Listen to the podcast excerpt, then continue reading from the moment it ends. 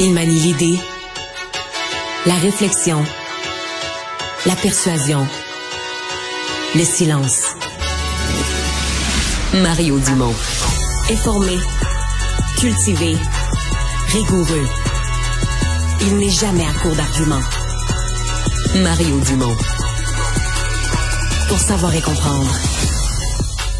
Bonjour tout le monde, bon après-midi, bienvenue à l'émission. On va vous accompagner deux heures à vous raconter une journée quand même pleine de rebondissements dans l'actualité. Salut Alexandre. Salut Mario. Et euh, parmi les rebondissements, ben, il y en a eu un dans le caucus conservateur, euh, les suites de l'élection de Pierre Poilievre. Oui, puis ça gâche un peu la, la première présentation aujourd'hui de sa son équipe spéciale pour lutter contre l'inflation. Monsieur Poilievre, c'est Alain Raïs, hein, l'ancien lieutenant du Québec pour le parti qui quitte le parti, claque la porte derrière lui et donc va devenir euh, indépendant Ouais. à la qui, Chambre qui des était communes. devenu, euh, c'est un gros coup, là, qui était devenu une des figures les plus reconnues et appréciées du Parti conservateur au Québec.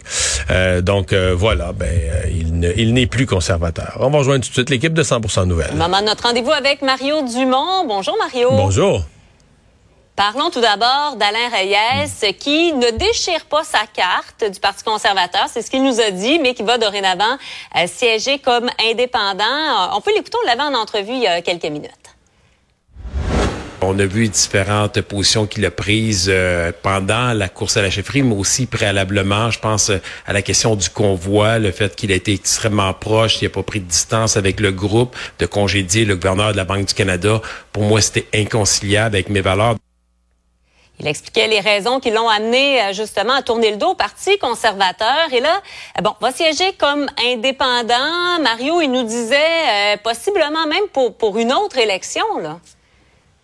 Ouais, ça, euh, c'est à voir. C'est pas Ça facile de se faire réélire dans une circonscription comme indépendant. Je dis pas que c'est impossible, mais c'est très très rare, c'est exceptionnel.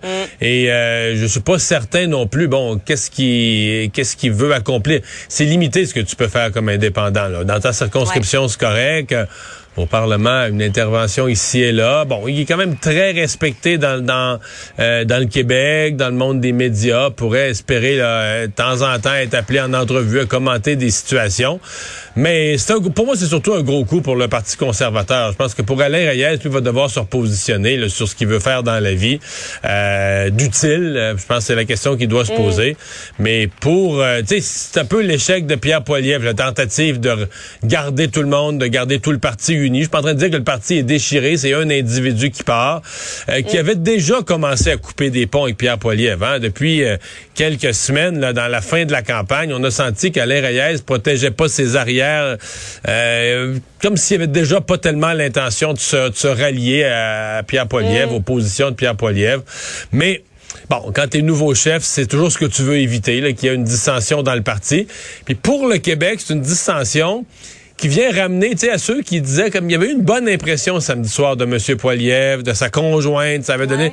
Et là, c'est comme si ça ramène le côté un peu, euh, ouais, bon ben c'est ça, tu sais, c'est le gars euh, euh, avec des positions plus extrémistes, qui a appuyé camionneur, ça ramène tout ce côté-là.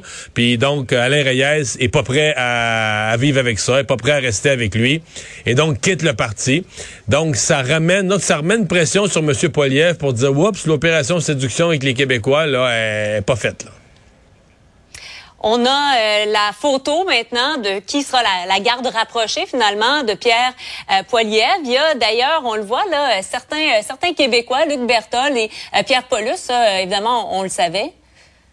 Ouais, ben Pierre Paulus, c'est le seul qui avait appuyé Monsieur, qui avait appuyé Monsieur Poilievre à la chefferie.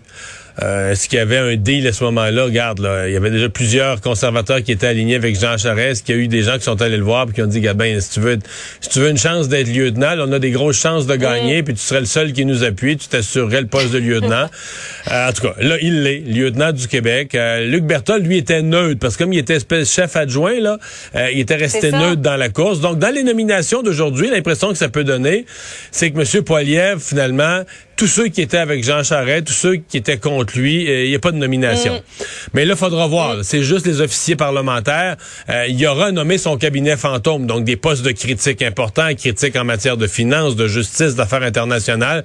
Est-ce que là, on pourra retrouver des visages euh, qui ont appuyé Jean Charest et qui vont retrouver une place au soleil?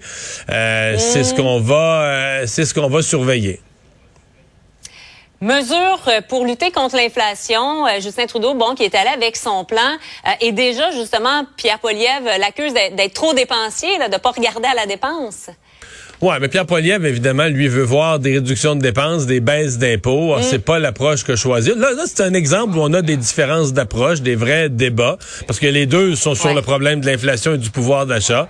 Euh, M. Trudeau, lui, qui va vraiment de mesures ciblées euh, pour les gens à plus faible revenu. Mais il faut voir que les mesures de M. Euh, Trudeau, sont pas du tout pour plaire euh, aux conservateurs, là. ont été négociées avec le parti plus à gauche encore. C'est le résultat de l'entente avec le NPD là, euh, qui demandait des soins dentaires. Donc, euh, on a donné au NPD un bout, là, en tout cas, le bout qu'il faut pour maintenir l'entente en vie, l'entente libérale NPD qui, qui, qui, assure le gouvernement de gouverner comme s'il était majoritaire. Donc, euh, c'est pas... c'est pas de nature à plaire aux conservateurs. C'est un programme vraiment qui est calqué sur les demandes ou sur l'entente avec le, le NPD. Hmm. Et on sait que l'inflation, c'est loin d'être fini. On a vu ce qui se passe évidemment aux États-Unis parce que bon, ça a baissé, mais pas comme on aurait pu le croire. Non, mais on voit le résultat. On voit... sur le Dow Jones. on voit le ben résultat. tous les marchés boursiers depuis la première heure, depuis l'ouverture ce matin, ça tombe. Parce que, ouais, l'inflation a baissé presque pas baissé. Là. il a baissé de 0.2. Mm. Les, les, experts, les analystes pensaient vraiment que l'inflation allait baisser un peu plus que ça. Il faut comprendre tout l'effet domino, Marianne. C'est que ça. à partir du moment où l'inflation baisse pas, ça veut dire, OK, la Banque centrale a haussé les taux d'intérêt une fois, deux fois, trois fois, des plus gros coups. Mm. Puis ça marche pas. L'inflation demeure élevée parce que les experts disent aussi le petit petit peu de baisse d'inflation, c'est la même même chose au Canada, là, identique au Canada, le petit petit peu de baisse d'inflation, c'est le prix de l'essence qui a baissé, le prix des carburants qui a baissé un peu, là, on l'a vu à la pompe.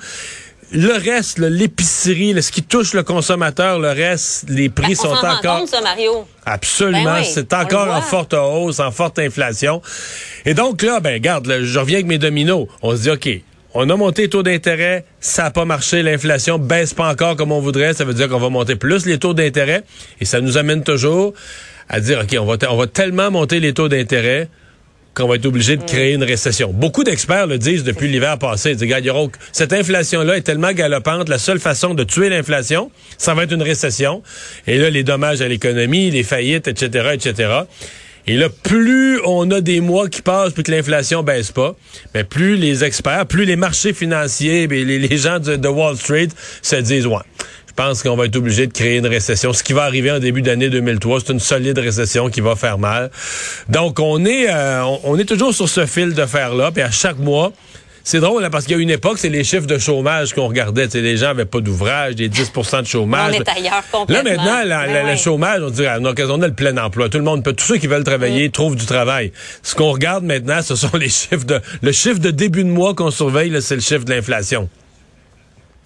Euh, parlons euh, de ce jour férié. Et là, pour ceux qui commenceraient déjà à élaborer des plans pour lundi, euh, c'est pas un jour férié partout. Ce sera pas le cas au Québec. Ce sont vraiment les, fonctionnaires fédéraux là, qui vont être euh, en férié, donc pour les funérailles de, de la reine Élisabeth.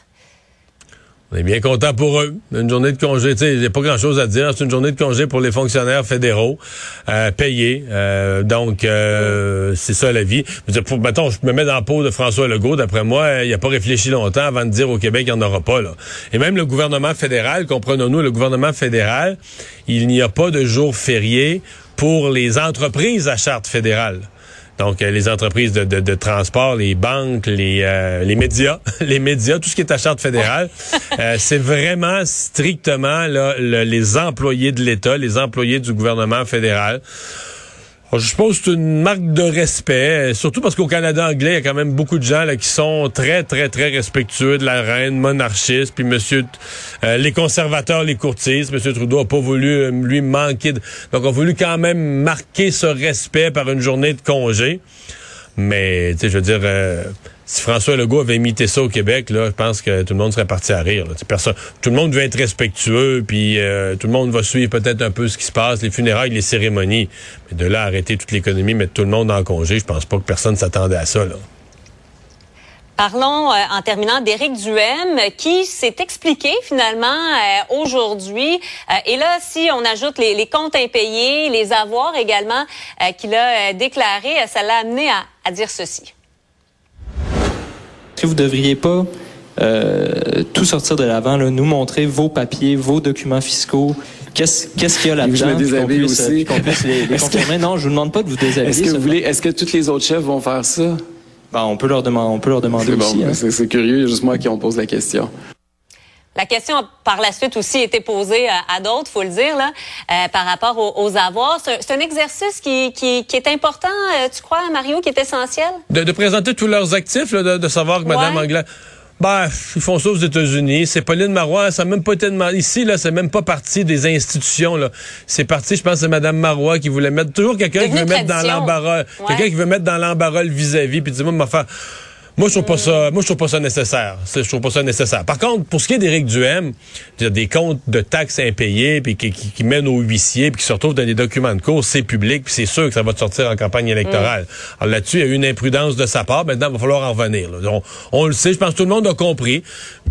Notre collègue Antoine Robitaille au journal a quand même vérifié que l'histoire de l'ami aidé, c'est vrai. Là, il connaît l'individu. Ben, c'est ça l'histoire. Est-ce qu'il aurait pas dû mettre carte sur table dès le départ ah, ben et on n'en aurait pas ah. Pendant trois jours. Ben oui aurait dû tout dire ce qui n'avait pas été payé comme taxe, l'expliquer, dire le pourquoi. Euh, parce que là, c'est ça qui fait mal. Ce qui fait mal, c'est que ça fait trois jours qu'on même plus qu'on, mm. que cette histoire-là traîne. Il a fini par laisser une trace dans l'opinion publique. Mais on retient quand même de l'épisode que c'est quelqu'un qui peut être brouillon, tu sais, se faire déconnecter d'hydro, qui peut être brouillon. Je pense pas qu'il sorte de l'épisode de la, de, la, de la, malhonnêteté ou quoi que ce soit comme ça, mais il sort de l'épisode.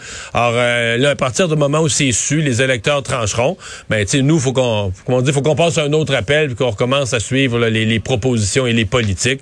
Moi, je considère avoir fait le, tour de cette histoire-là. On sait ce qu'il y a à savoir euh, pour le meilleur et pour le pire. Merci beaucoup, Mario. Au revoir. Bonne fin de journée. Au revoir.